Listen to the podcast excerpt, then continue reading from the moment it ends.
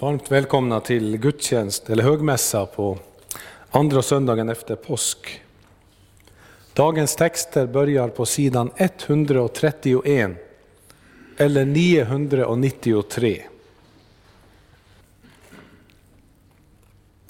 Låt oss bedja.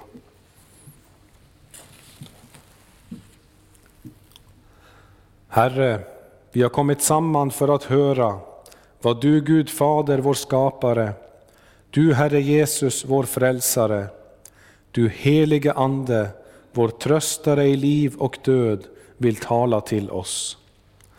Öppna nu genom din helige Ande våra hjärtan, så att vi av ditt ord lär oss att söka förlåtelse för våra synder, att tro på Jesus i liv och död, och varje dag växa till i ett heligt liv. Hör oss, o Gud, för Jesu Kristi skull. Amen.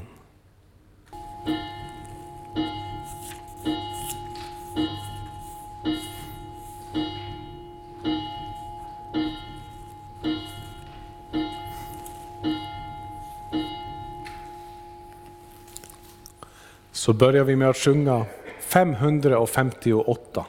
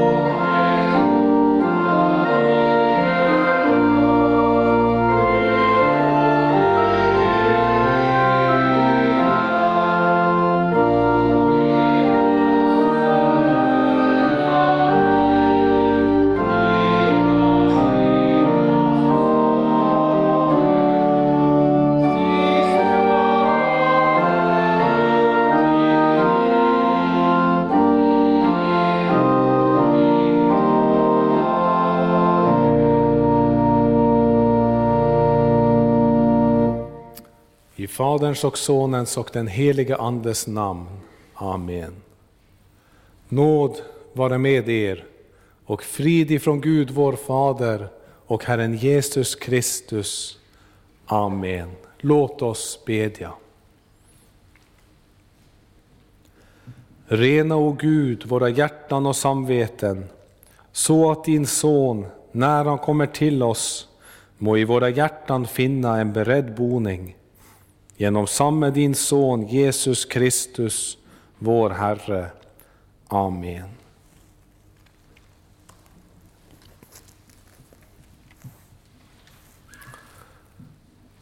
Detta har ni blivit kallade till. Kristus led ju i ert ställe och efterlämnade ett exempel åt er för att ni skulle följa i hans fotspår. Så börjar dagens episteltext. Bibeln säger att vi alla som har blivit födda på nytt genom den oförgängliga seden, som Guds levande ord är, alla vi är kallade att följa Jesu exempel. Detta läggs på oss. Detta kräver Gud av oss. Att vi följer honom som vi har blivit omvända till. Men vad vill det då säga att följa i Kristi fotspår? Vad innebär det? Jo, förklarar Guds ord. Jesus har inte begått någon synd. Detta säger Petrus om Jesu lidande och om hans fotspår som vi är kallade att följa i. Jesus begick ingen synd. På samma sätt är vi kallade att inte synda, att inrätta vårt liv efter Guds bud, så att vi i allt som vi gör håller oss till den standard som Jesus ger när han säger att vi ska älska Gud över allting och vår nästa som oss själva. Detta ska kunna sägas om allt vad vi gör.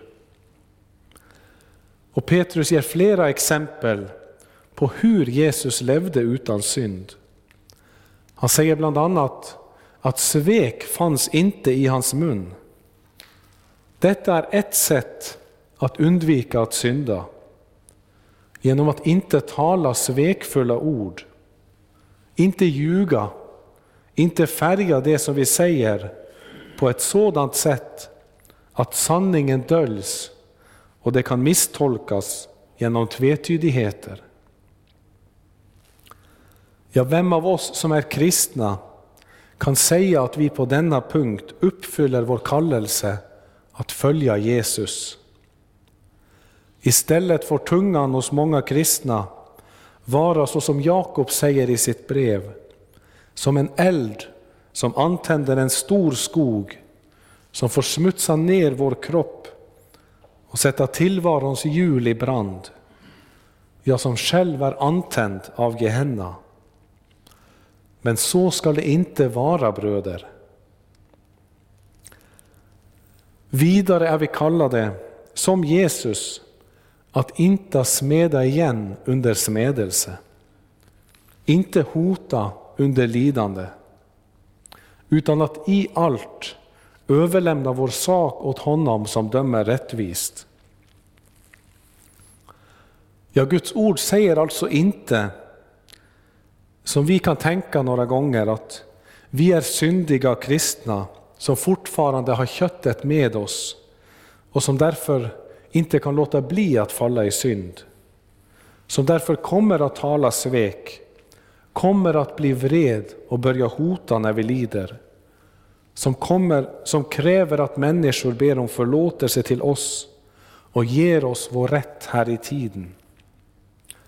Nej, detta säger inte Guds ord. Utan Guds ord säger att vi är kallade att leva så som Kristus.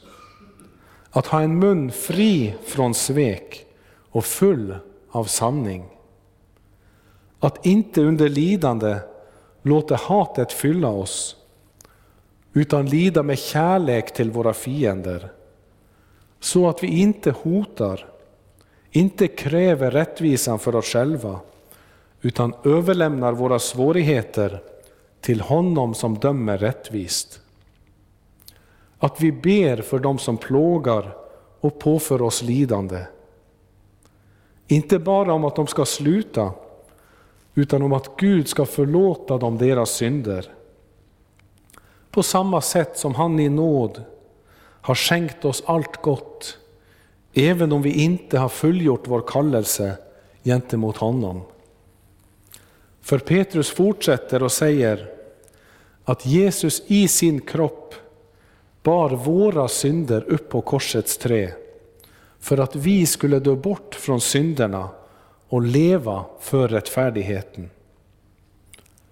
Genom Jesus sår har vi blivit botade, eftersom Jesus fullbordade det som vi var kallade att göra. I Kristus har Gud mottagit uppfyllelse av vår kristna kallelse. Därför kallas ni inte till detta för att ni ska bli omvänt till honom och bli hans får. Nej, och detta är viktigt. Gud kallar er att efterfölja Jesus, eftersom ni var som vilsegångna får. Men nu har ni vänt om till era själars herde och vårdare. Det är därför som Gud kallar er att älska er nästa.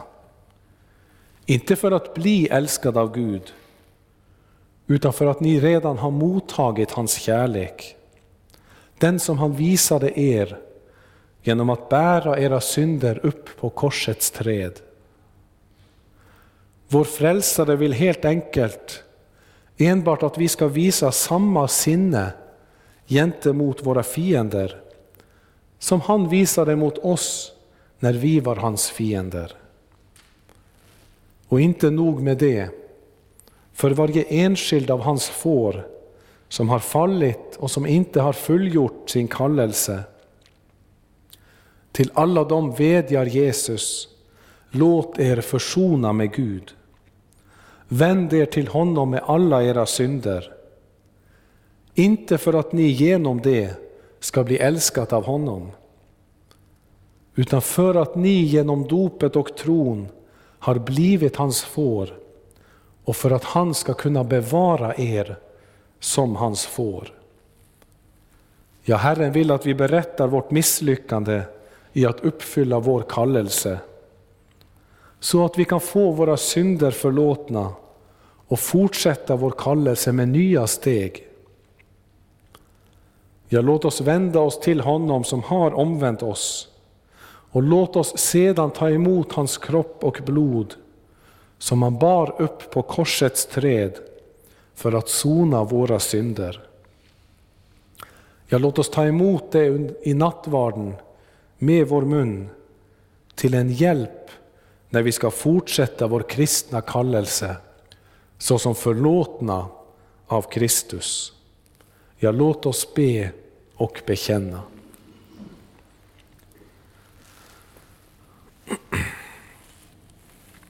Jag, fattig, syndig människa, bekänner inför dig, helige och rättfärdige Gud, att jag som är född med synd på många sätt har brutit emot dig. Jag har inte älskat dig över allting och inte min nästa som mig själv. Mot dig och dina bud har jag syndat med tankar, ord och gärningar. Jag är värd att förkastas från ditt ansikte om du skulle döma mig som mina synder har förtjänat. Men du, käre himmelske Fader, har lovat att med mildhet och nåd ta emot alla som vänder sig till dig. Du förlåter dem allt vad de har brutit och försummat och tänker inte mer på deras synder. Detta litar jag på när jag nu ber dig om förlåtelse för min frälsares Jesu Kristi skull.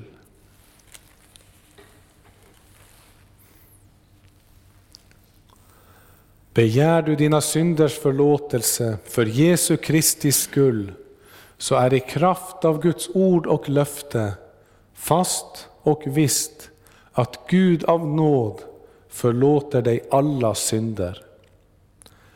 Denna förlåtelse tillsäger jag dig på vår Herres Jesu Kristi befallning, i Faderns och Sonens och den helige Andes namn. Amen. Käre Fader i himmelen, vi tackar dig för syndernas förlåtelse genom Jesus Kristus, vår Herre. Amen.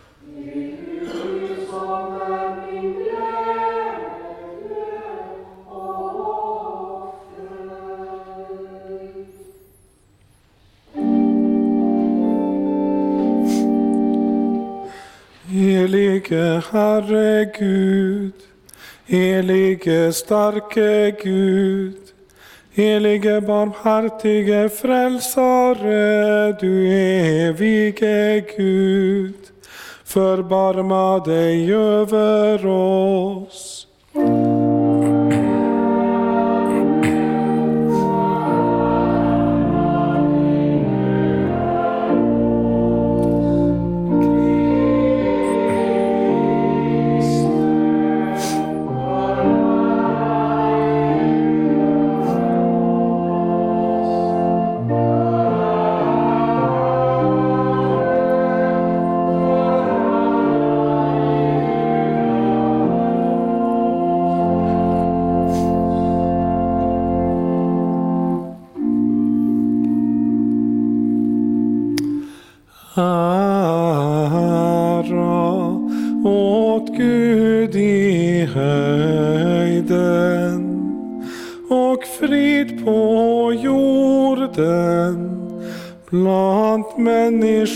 Som han älskar.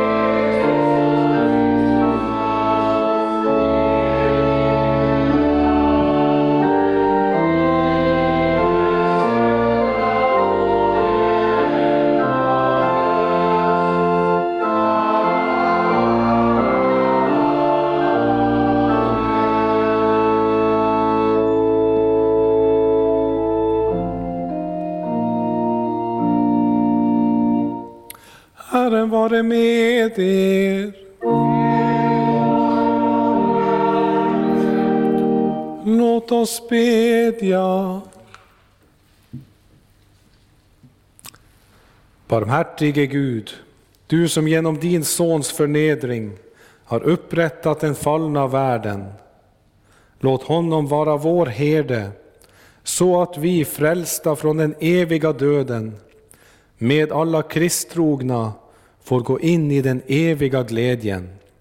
Genom din son Jesus Kristus vår Herre, som med dig och den helige ande lever och regerar i en gudom från evighet till evighet. Amen. Hör Herrens ord på andra söndagen efter påsk, den första årgångens läsningar. Dagens gammaltestamentliga läsningar hämtade från profeten Hesekiel i det 34 kapitel från vers 11. Så säger Herren, se, jag ska själv ta mig an mina får och leta dem tillsammans. Liksom en herde letar tillsammans sin jord när hans får är spridda omkring honom. Så skall också jag leta tillsammans mina får och rädda dem från alla de orter till vilka de förskingrades på en dag av moln och tecken. Och jag ska föra dem ut från folken och församla dem ur länderna och ska låta dem komma till sitt eget land och föra dem i bet på Israels berg, vid bäckarna och var man eljest kan bo i landet. På goda betesplatser ska jag föra dem i bet.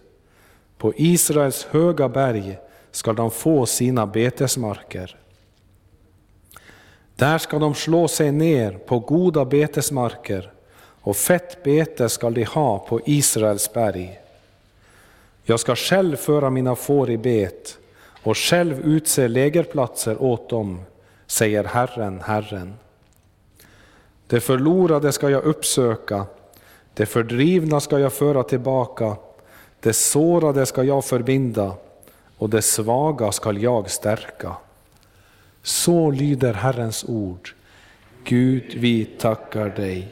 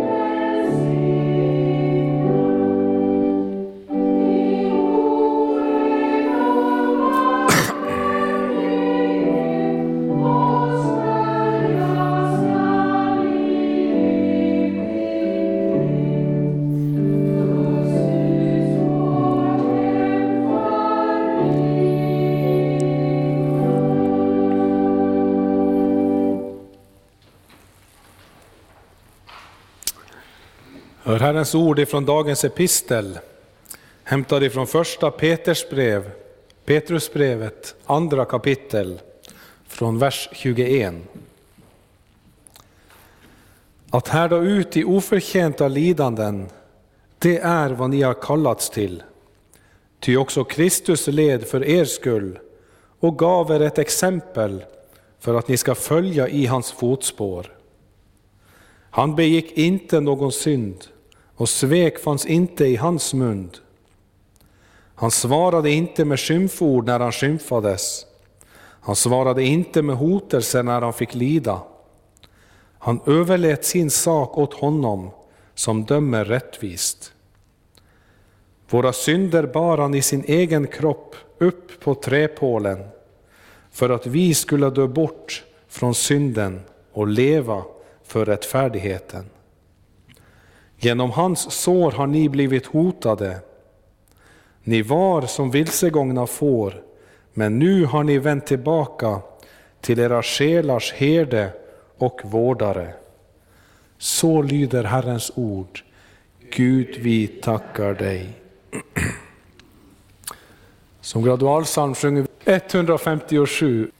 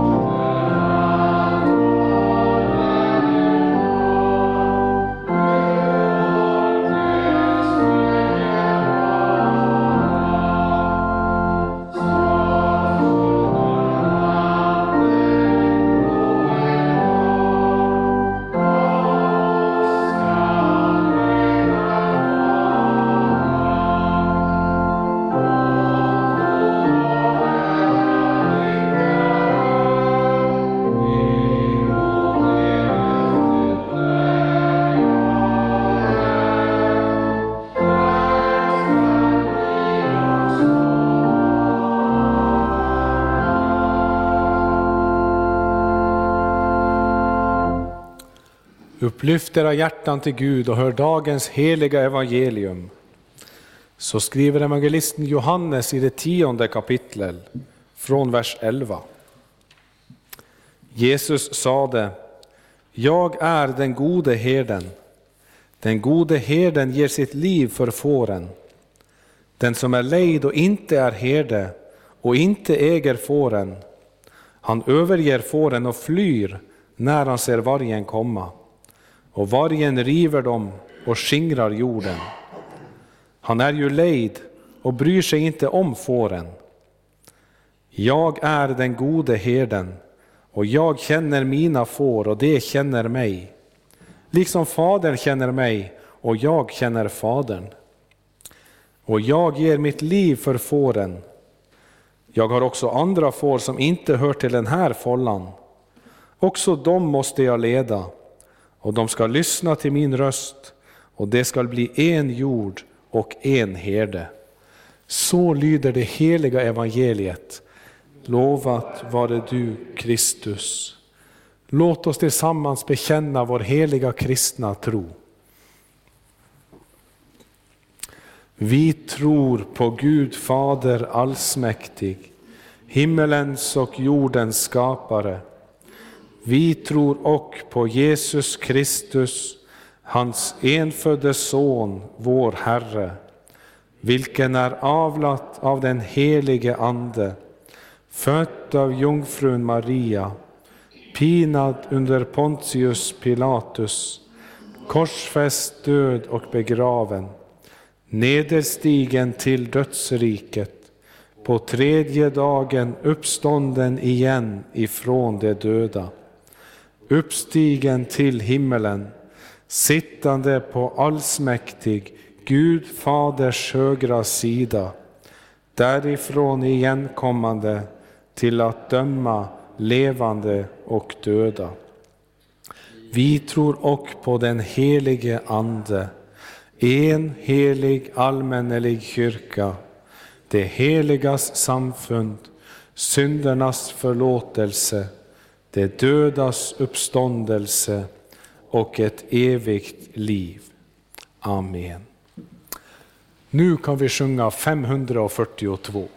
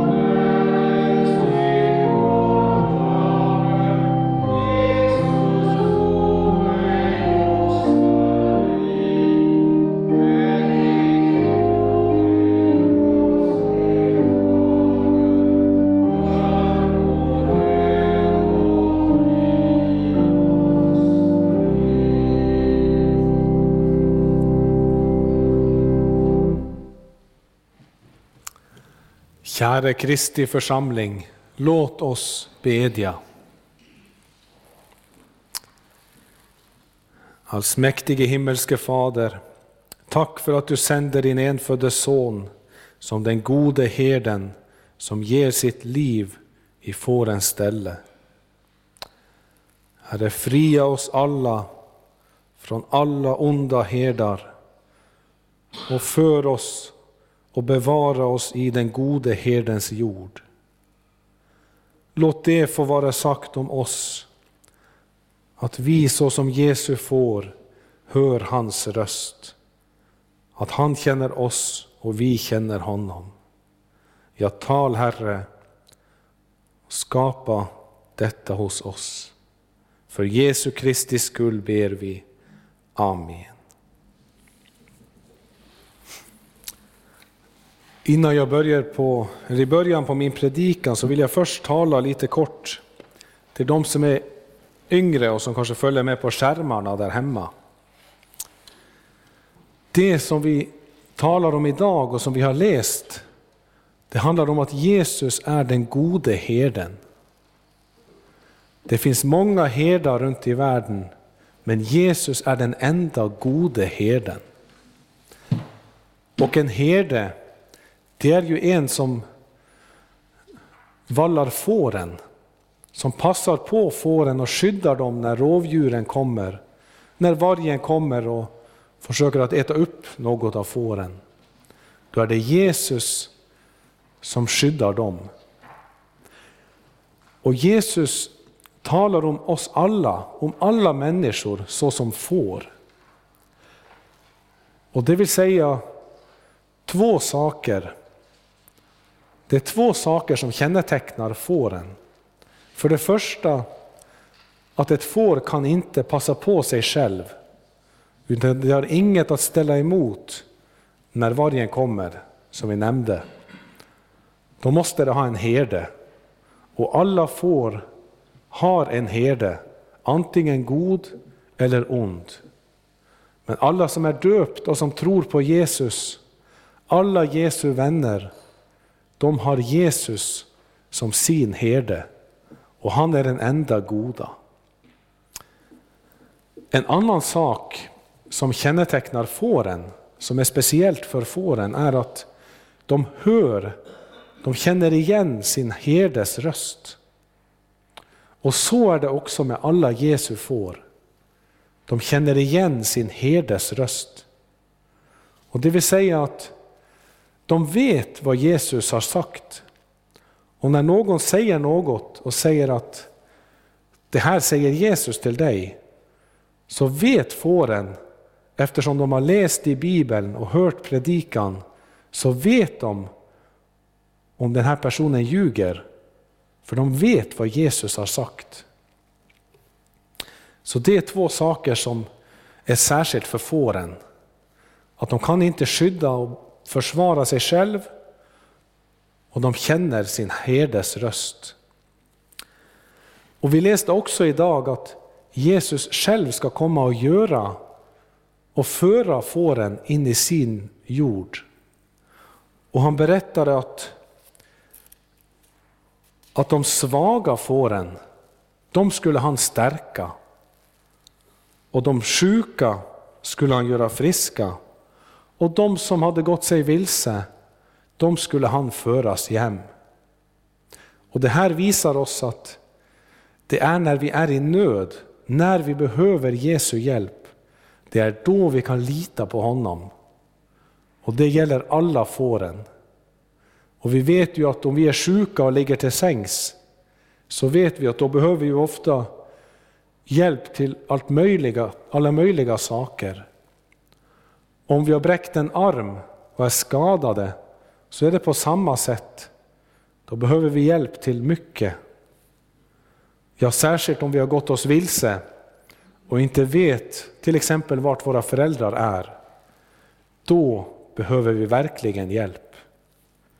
Men vilken nöd vi kommer i och vilken hjälp vi än behöver, så tar Jesus hand om sina får och för dem till sin jord.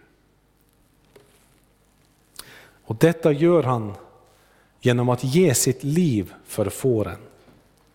Och det har vi ju talat om mycket om nu under påsk, hur Jesus hängdes upp på trädet, på korset, på Golgata. Det var så Jesus gjorde oss till sina får. Det var genom att gå i döden i vårt ställe så att vi skulle få leva. Han gick in i den största nöd för att hjälpa oss. Och det är det här som vi ska tala om nu med lite flera ord. I alla dagens texter så möter vi ett bildspråk som Bibeln ofta använder. Vi får bland annat höra om herdar, får och vargar. Och det här är ett bra bildspråk. För vi människor liknar får på flera olika sätt. Till exempel är vi människor aldrig autonoma. Det vill säga, vi bestämmer aldrig fritt över oss själva. Utan vi står alltid i förhållande till någon och blir ledd av någon herde.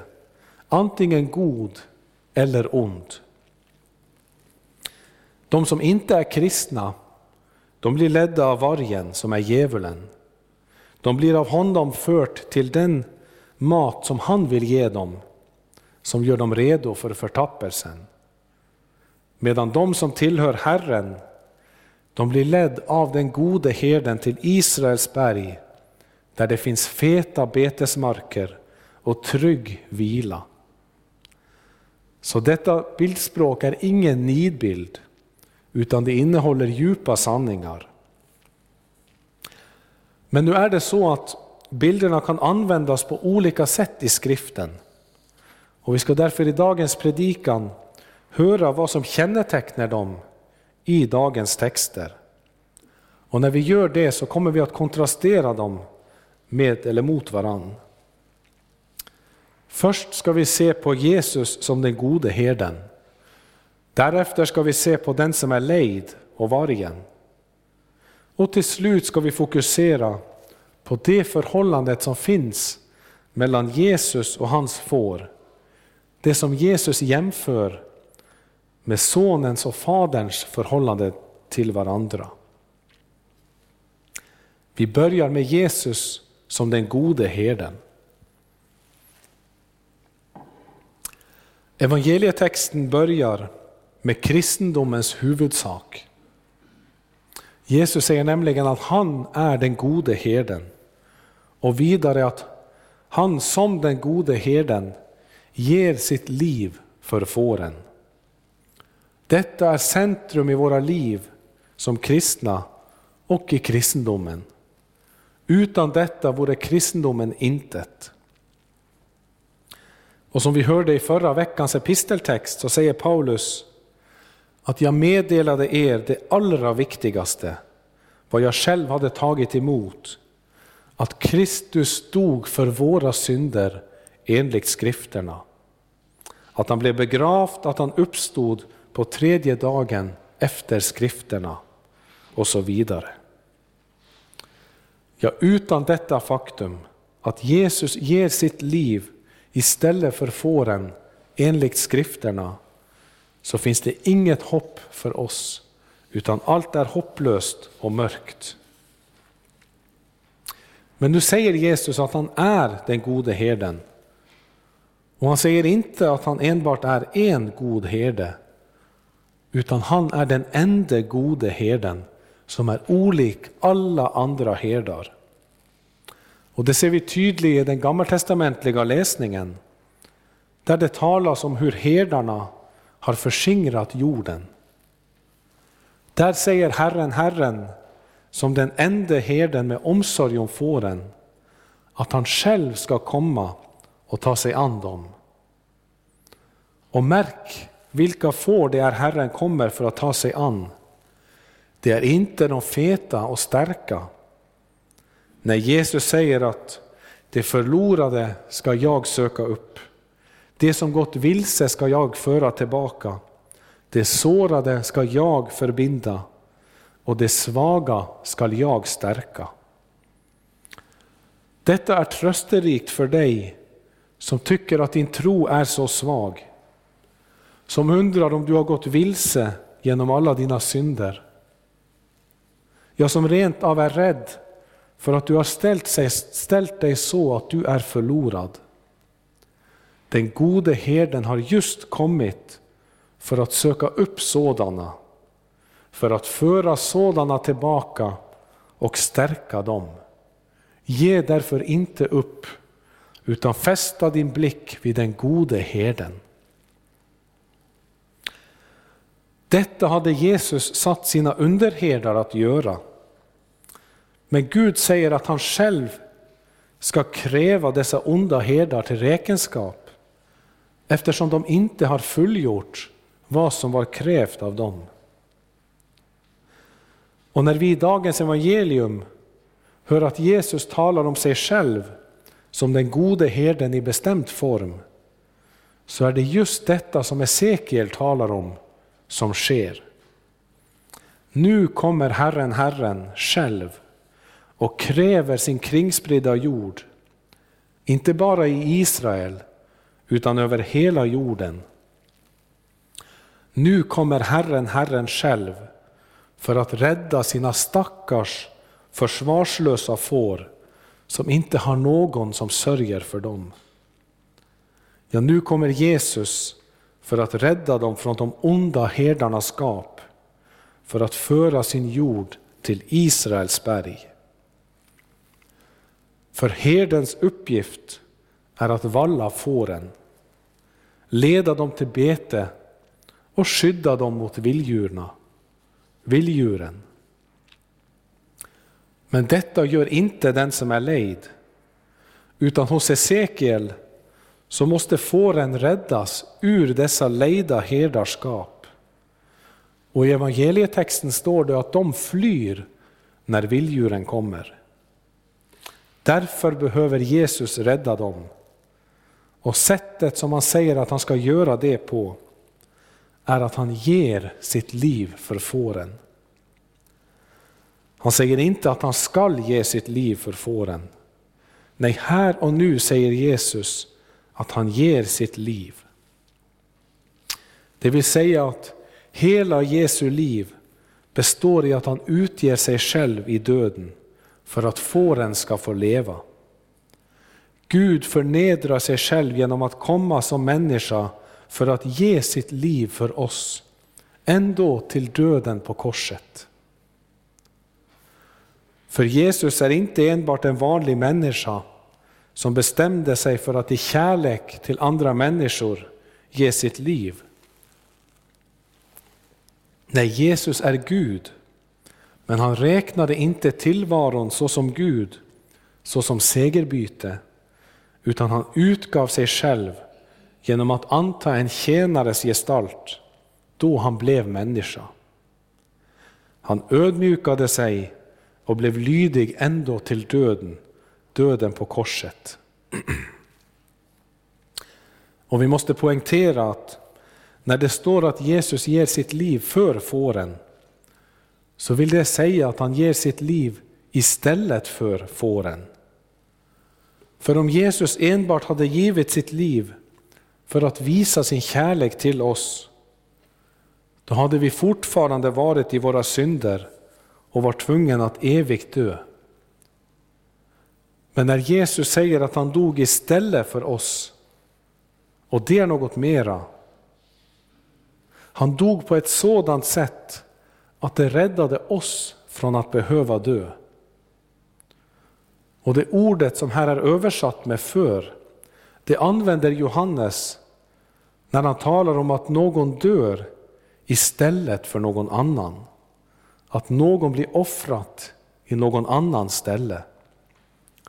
Så som offerdjuren i det gamla förbundet blev offrat för att sona synderna till Israels folk, så Israels folk inte skulle behöva dö utan få leva. På detta sätt dör Jesus för oss. Så stillnar han Guds vrede, så att alla vi som tillhör honom, som är hans får genom tron på hans namn, vi behöver inte dö utan vi får leva. Ja, Jesus säger att den som hör mitt ord och tror på honom som har sänt mig, han har evigt liv och kommer inte under domen, utan han har redan övergått från döden till livet. Ja, vi blev Jesu får genom att vi började tro på den gode herden som dog istället för oss. Men även om vi har blivit Jesu får och finns i hans jord, så kan vi inte därmed klara oss själva. För vi har inget att ställa upp emot vargen när han kommer. Utan på samma sätt som ett får står försvarslös när vargen kommer, på samma sätt står vi människor försvarslösa emot djävulen och alla hans ödeläggelser. Och det ska vi nu i den andra delen höra om den som är lejd.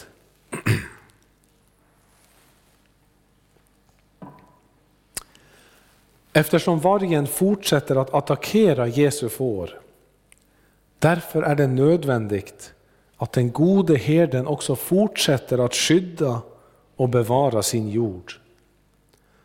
Och för att göra detta så har Jesus insatt underherdar, det vill säga människor som på hans vägnar ska agera, eller som Jesus själv rättare sagt försvarar sina får igenom.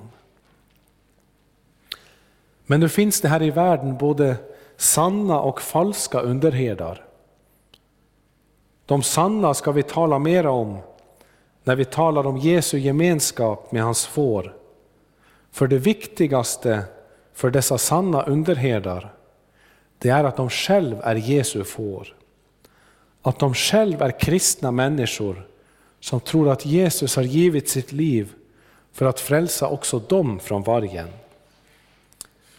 De falska underherdar däremot, dessa som Hesekiel kallar för herdar och som Johannes kallar den som är lejd, dessa är inte insatta av Jesus, utan de är tjuvar och rövare som har tagit sig in i fårfållan på något annat ställe och inte genom dörren. De har tagit kontroll över jorden av egen kraft. Och det som kännetecknar dessa är att de söker sitt eget bästa. De har inte omsorg om fåren. De är sådana som kallar sig herdar, präster och lärare och vad det kan vara, men som inte är vad de kallar sig. Dessa kan gärna låtsas vara herdar så länge som de slipper motgång och så länge som de kan bli rika och feta på fårens bekostnad. Då håller de stånd. För då säger de bara det som fåren vill höra. Och finns de i en from församling så kan de nog tala enligt Bibeln, eftersom de vet att det är enda sättet att undvika strid och svårigheter. Men så snart de märker att något annat kliar församlingen i öronen, så vänder de snabbt sin kappa efter vinden.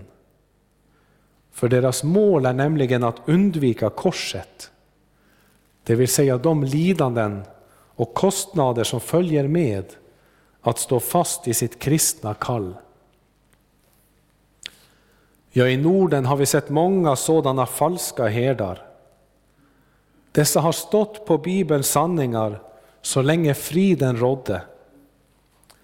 Men när däremot kampen kom och de blev pressade, kanske i någon lärofråga, så vek de av och svek sitt prästvigningslöfte. Och i sådana situationer har tyvärr också många av fåren i sin blindhet följt sin präst eller sin biskop som de trodde var Kristi arbetare. Ja, många har följt dem även in i den liberala teologi och in i avfallet. Och det här är en varning för oss alla. För Jesus säger att enbart han är den gode herde. När vi därför lyssnar till predikan och till olika präster, så ska vi lyssna efter om vi hör den gode herdens röst eller en annan röst. För Jesus säger om hedningarna att de ska lyssna till min röst, och det är på detta sätt att de blir del av Kristi jord. Och i förlängningen av dagens evangelium så säger Jesus också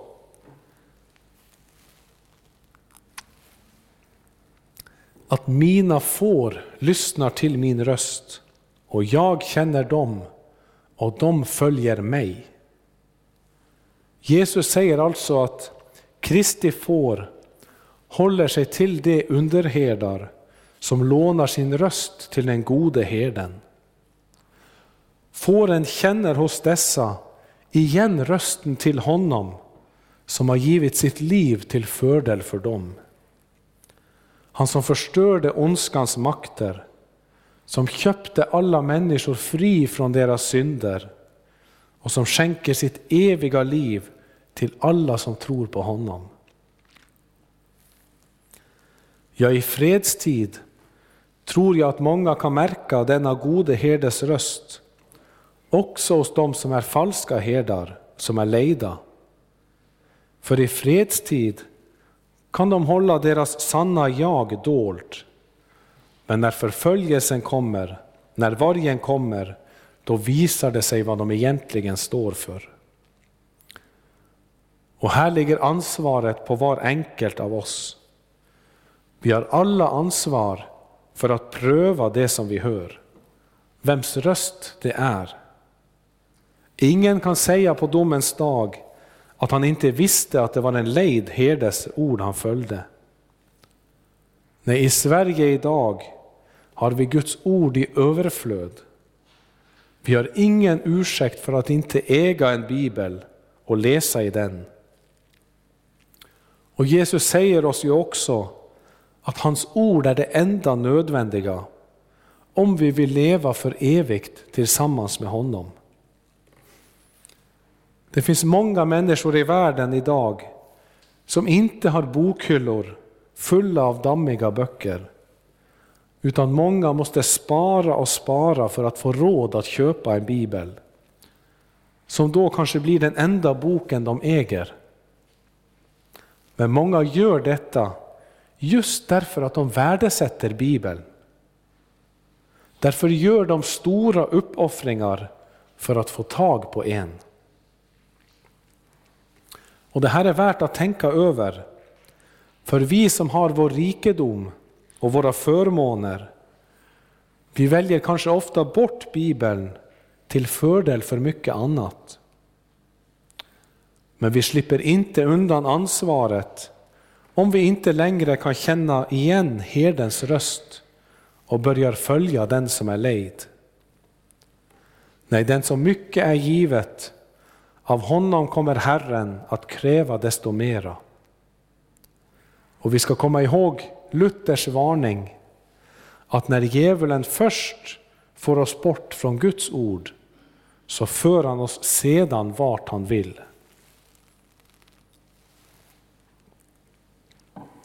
Kanske kan Gud vara mildare i sin dom emot dessa fattiga som inte hade råd med att köpa en bibel, utan som istället köpte mat åt sin familj. Men vad med oss? Har vi någon ursäkt för att inte använda Bibeln? Nej, det tror jag inte.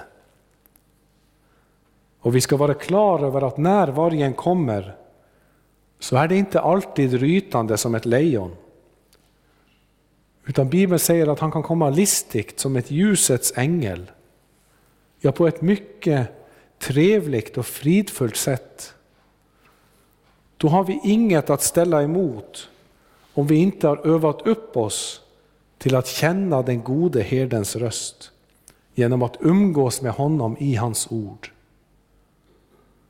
Och detta är så mycket mer allvarligt eftersom vi vet att vargen inte enbart angriper oss när vi samlas till gudstjänst, utan han kommer till varje enskilt får för sig, och han kommer både sent och tidigt. Så fort han märker att vi börjar vandra bort från vår herde och håller oss till någon annan som är lejd, så kommer han. För hans mål är att föra jorden i förtappelse genom att förvanska och förfalska evangeliet. Vi har nu sett på att Herren Jesus är den gode herden som ger sitt liv istället för oss till ett lösen för många. Det vill säga att Jesus med sitt liv betalar den skuld som våra synder har förtjänat. De som hindrade oss från att ha gemenskap med Gud. Och detta gjorde Jesus genom att komma till jorden som en människa. För att fria oss som var hjälplösa och som var bundna i våra synder under vargens makt. Vi har också hört hur den som är lejd och inte är en herde men egna får, hur han sviker fåren när bekännelsen kostar, när han ser att vargen kommer, eftersom han bara är ute efter egen vinning. Nu ska vi i den sista delen se på det kärleksfulla förhållandet som finns mellan sonen och fadern, och som Jesus jämför med förhållandet mellan honom och oss som är kristna. Denna förtrogenhet eller relation som Jesus också åstadkom genom att ge sitt liv för fåren, det handlar om hur himmel och jord kommer samman och hur vi får del i det himmelska rike, Guds rike, genom att födas på ny till Kristi får, genom dopet och tron. Vi blir då inte tagit ut ur världen, men vi bevaras från det onda. Och vi får ett nytt medborgarskap, även om vi fortfarande bor här i världen. I detta förhållande säger Jesus att liksom fadern känner sonen och sonen känner fadern, på samma sätt känner Jesus sina får och hans får känner honom. Och senare säger Jesus att fadern och sonen är ett. Det vill säga att detta är ett förhållande som finns mellan två som är ett. Och då måste det ju vara en djup relation. Ja, denna djupa relation jämför Jesus med sitt förhållande till sina får. Och vi kanske kan tänka på när vi har någon nära vän. Då kan vi veta hur de mår när de är ledsna, glada och så vidare, eftersom vi känner dem. Men det här är ju egentligen en dålig bild, eftersom förhållanden mellan Jesus och hans jord är så mycket djupare. Ja, vi kanske kan tänka på hur vi känner oss själva. Då börjar vi närma oss och ändå träffar vi inte rätt. För Jesus känner oss bättre än vi känner oss själva. Han är ett med fadern och känner därför fadern fullkomligt. Och samma kännedom har han till oss. Han känner alla våra känslor och tankar. Allt som vi gör, ser och hör, det vet Jesus om. Och det är ju varnande när vi tänker på att ge efter för synden och vandra bort ifrån vår Herre. Men om vi tänker på att vi står mitt ibland faror, att vargen ligger och väntar på rätt tillfälle för att attackera oss, då är det till stor tröst att Jesus känner oss fullt och helt, för då kan han också skydda oss.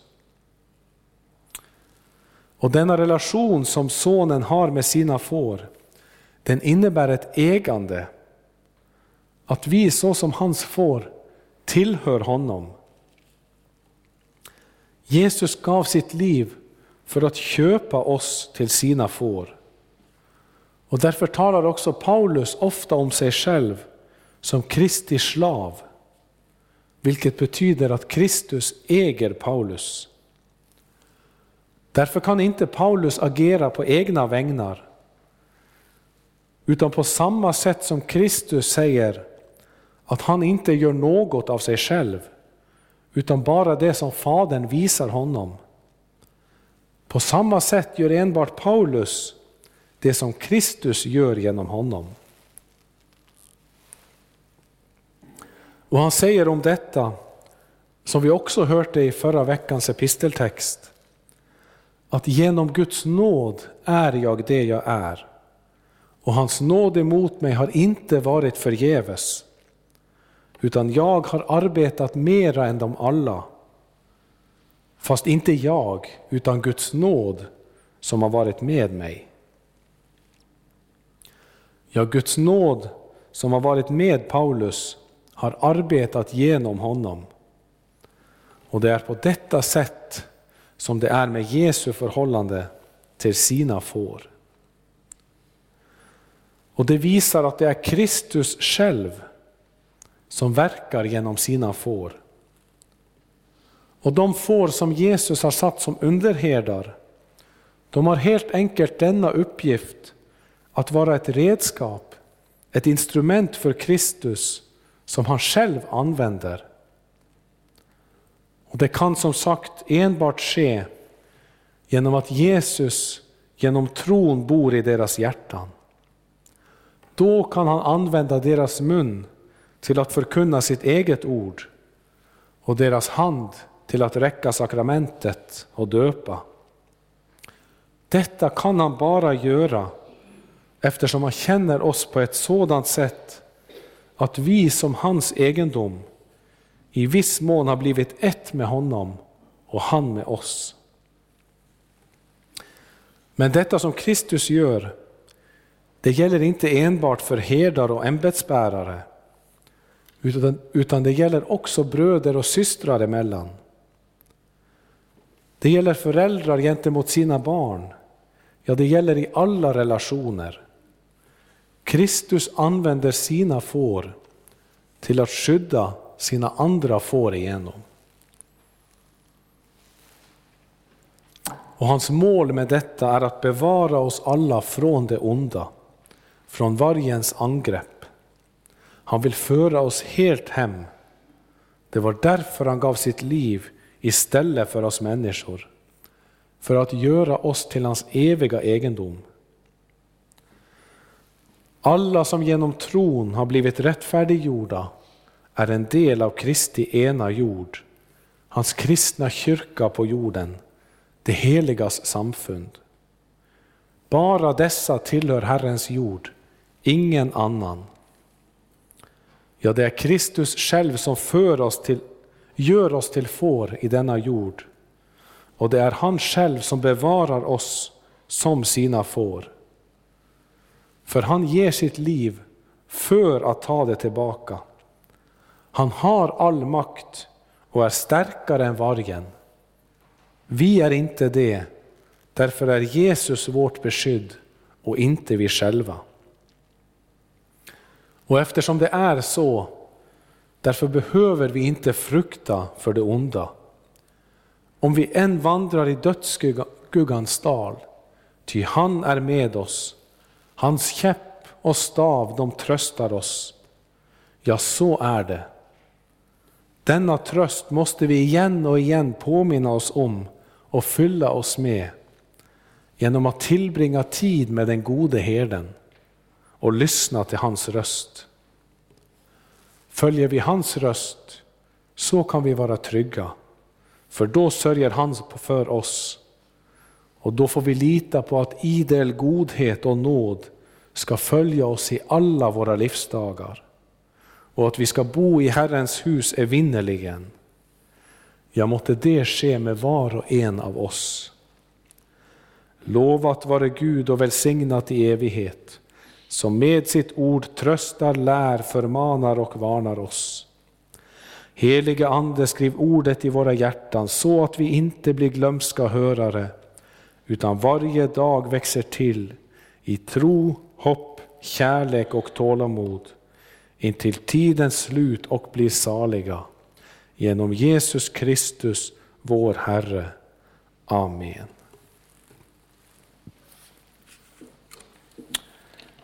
innan vi sjunger 59. Och fridens Gud, som från de döda har återfört vår Herre Jesus, som genom ett evigt förbundsblod är den store herden för fåren. Han fullkomne er i allt vad gott är, så att ni gör hans vilja. Och han verkar i oss vad som är välbehagligt inför honom. Genom Jesus Kristus, honom tillhör äran i evigheternas evighet. Amen.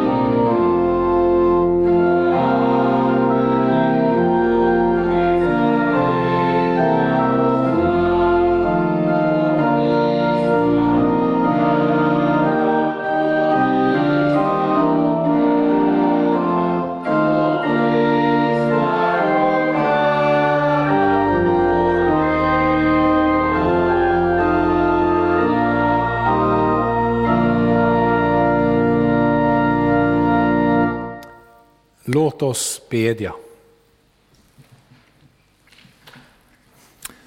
Herre vår Gud, vi ber dig. Styrk och led din kyrka och samla ditt folk kring ordet och sakramenten. Låt ditt evangelium nå ut i hela världen och väcka levande tro. Ge dina vittnen kraft när de får lida för din skull. Skydda vårt land och ge viset åt dem som har fått förtroende och ansvar i vårt samhälle. Ge dem att fatta rätta och visa beslut till gagn för folket. Och vi ber också för vår församlingsstämma idag att du också leder oss och våra tankar och de beslut som vi fattar. Välsigna vårt arbete. Ge världen fred och låt det onda hindras och din vilja ske. Ge oss dagligt bröd och stärk vår vilja att dela med oss åt dem som lider nöd. Låt våra hem präglas av sammanhållning, trygghet och kristen tro. Och gör vår församling till ett hem dit människor kommer för att höra ditt heliga ord. Bedja om din hjälp och tacka för din godhet och kärlek. Ja, kom Herre, du som är den gode herden, till de sjuka, sörjande och ensamma, som det finns många av nu med dessa restriktioner. Herre, kom också till hjälp för barnet i moderlivet. Kom till deras räddning. Sänd oss till dem som behöver vår omtanke och vårt stöd. Följ oss hela livet med din nåd. Gör oss fasta i tron och låt oss till sist komma hem till din eviga glädje. Genom Jesus Kristus, din son, vår Herre. Amen. Så sjunger vi på som offertoriesalm 375 från vers 2.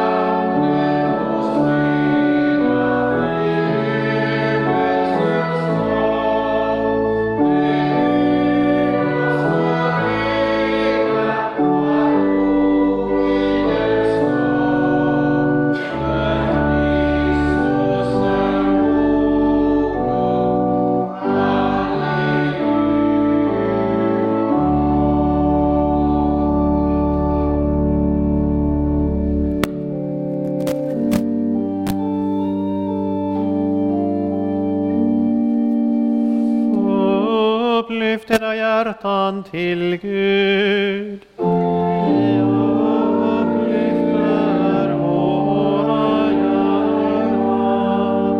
Låt oss tacka Gud vår Herre.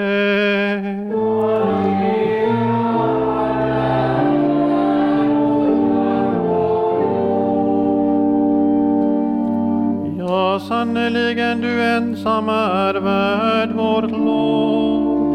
Allsmäktige Fader, helige Gud, dig vill vi prisa och välsigna genom Jesus Kristus, vår Herre.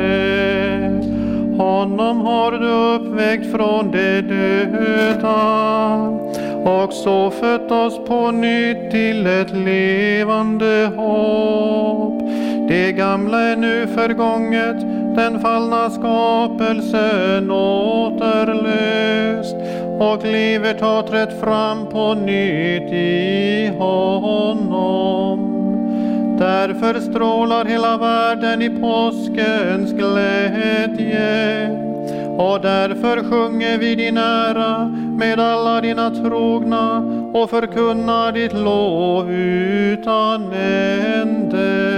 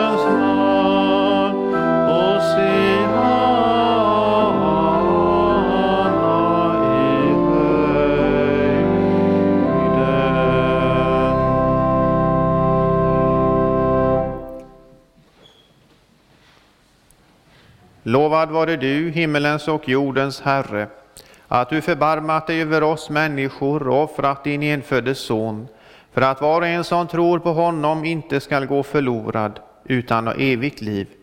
Vi tackar dig för den frälsning du berett oss genom Jesus Kristus. Sänd din ande i våra hjärtan, så att han hos oss tänder en levande tro och förbereder oss rätt att fira vår frälsares åminnelse och tar emot honom då han kommer till oss i sin heliga nattvard. Vår Herre Jesus Kristus, i den natt då han blev förrådd, tog han ett bröd, tackade, bröt det och gav åt lärjungarna och sade: Tag och ät. Detta är min kropp som blir utgiven för er. Gör detta till min åminnelse. Likaså tog han kalken, tackade och gav åt lärjungarna och sade: Drick av den alla. Denna kalk är det nya förbundet genom mitt blod som blir utgjutet för många till syndernas förlåtelse. Så ofta ni dricker av den, gör det till min åminnelse. Himmelske Fader, skänk oss i denna måltid de välsignade frukterna av din sons lidande och död, uppståndelse och himmelsfärd. Ge oss liv av hans liv, så att han förblir i oss och vi i honom. I väntan på hans återkomst ber vi den bön som han har lärt oss. Fader vår som är i himmelen, helgat varde ditt namn, tillkommer ditt rike. Ske din vilja så som i himmelen, så och på jorden. Vårt dagliga bröd giv oss idag, och förlåt oss våra skulder, så som och vi förlåta dem oss skyldiga äro. Och inled oss inte i frestelse, utan fräls oss ifrån ondo. Ty riket är ditt, och makten och härligheten i evighet. Amen. Herrens frid vare med er.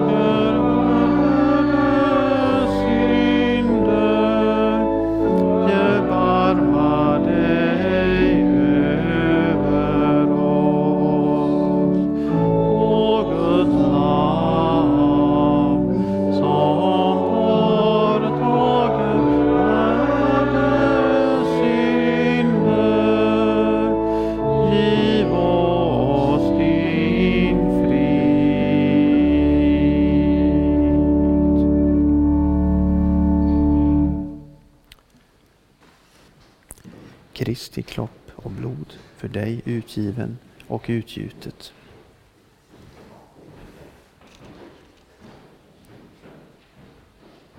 Kristi kropp och blod, för dig utgiven och utgjutet.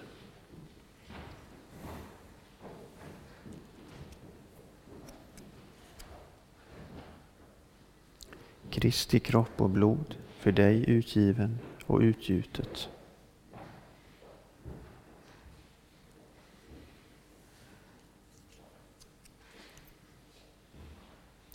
Kristi kropp och blod, för dig utgiven och utgjutet.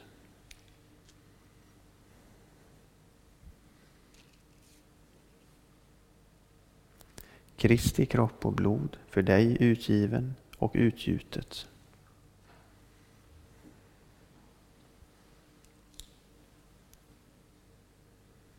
Kristi kropp och blod, för dig utgiven och utgjutet.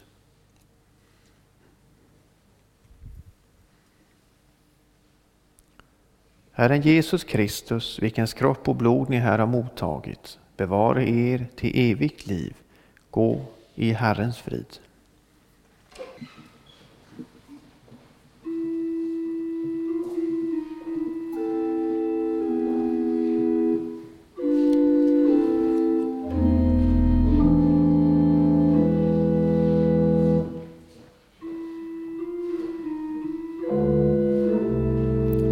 Kristi kropp och blod, för dig utgiven och utgjutet.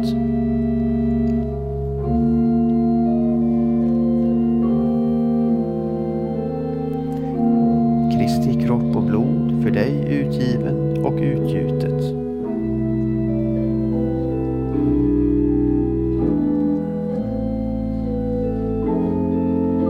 Kristi kropp och blod, för dig utgiven och utgjutet.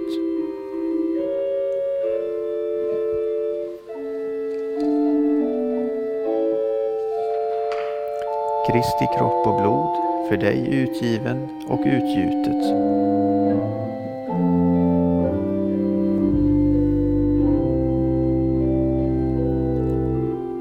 Herren Jesus Kristus, vilkens kropp och blod ni här har mottagit, bevare er till evigt liv. Gå i Herrens frid.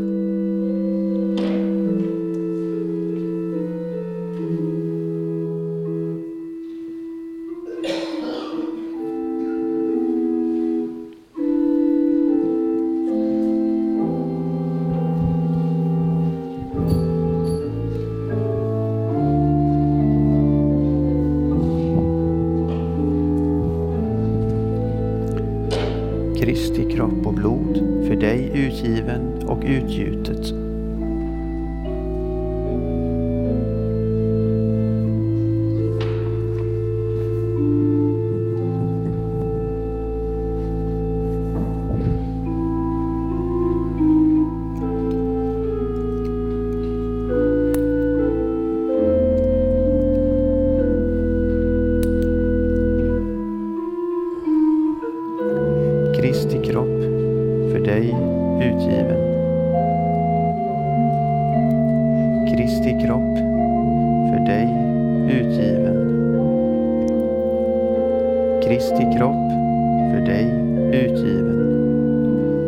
Kristi kropp, för dig utgiven.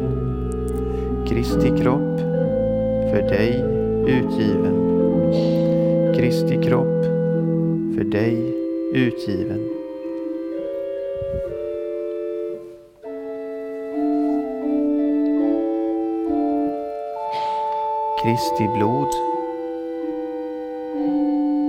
för dig utgjutet. Kristi blod, för dig utgjutet.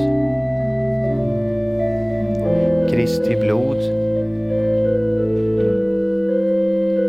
för dig utgjutet. Kristi blod,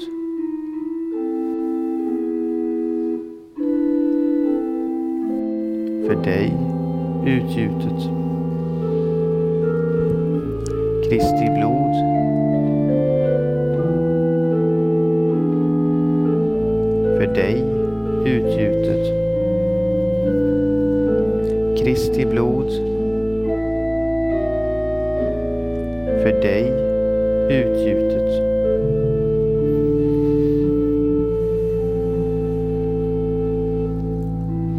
Herren Jesus Kristus, vilkens kropp och blod ni här har mottagit, bevare er till evigt liv. Gå i Herrens frid.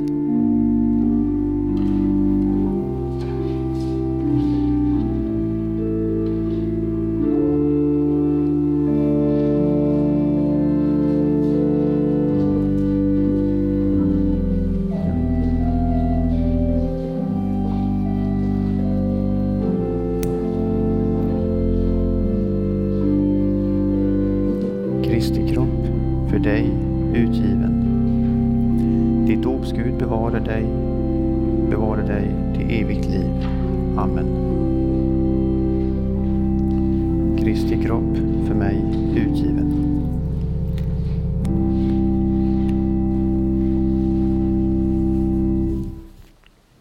Kristi blod för dig utgjutet. Kristi blod för mig utgjutet.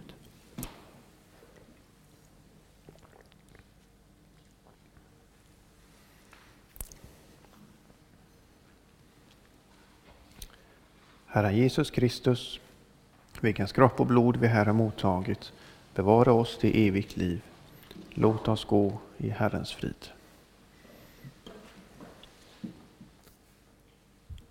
Låt oss bedja.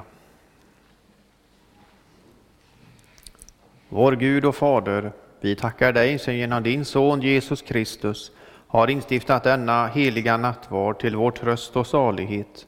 Vi ber dig, ge oss nåd att så fira Jesu åminnelse på jorden, att vi får vara med om den stora nattvarden i himlen, för vår Herres Jesu Kristi skull. Amen.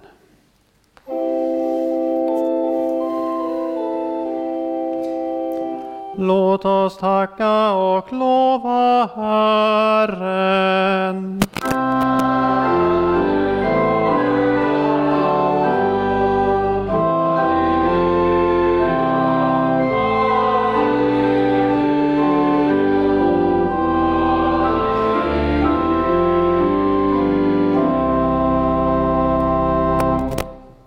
Tag emot Herrens välsignelse. Herren välsigne er och bevare er. Herren låter sitt ansikte lysa över er och vara er nådig. Herren vände sitt ansikte till er och give er frid. I Faderns och Sonens och den helige Andes namn.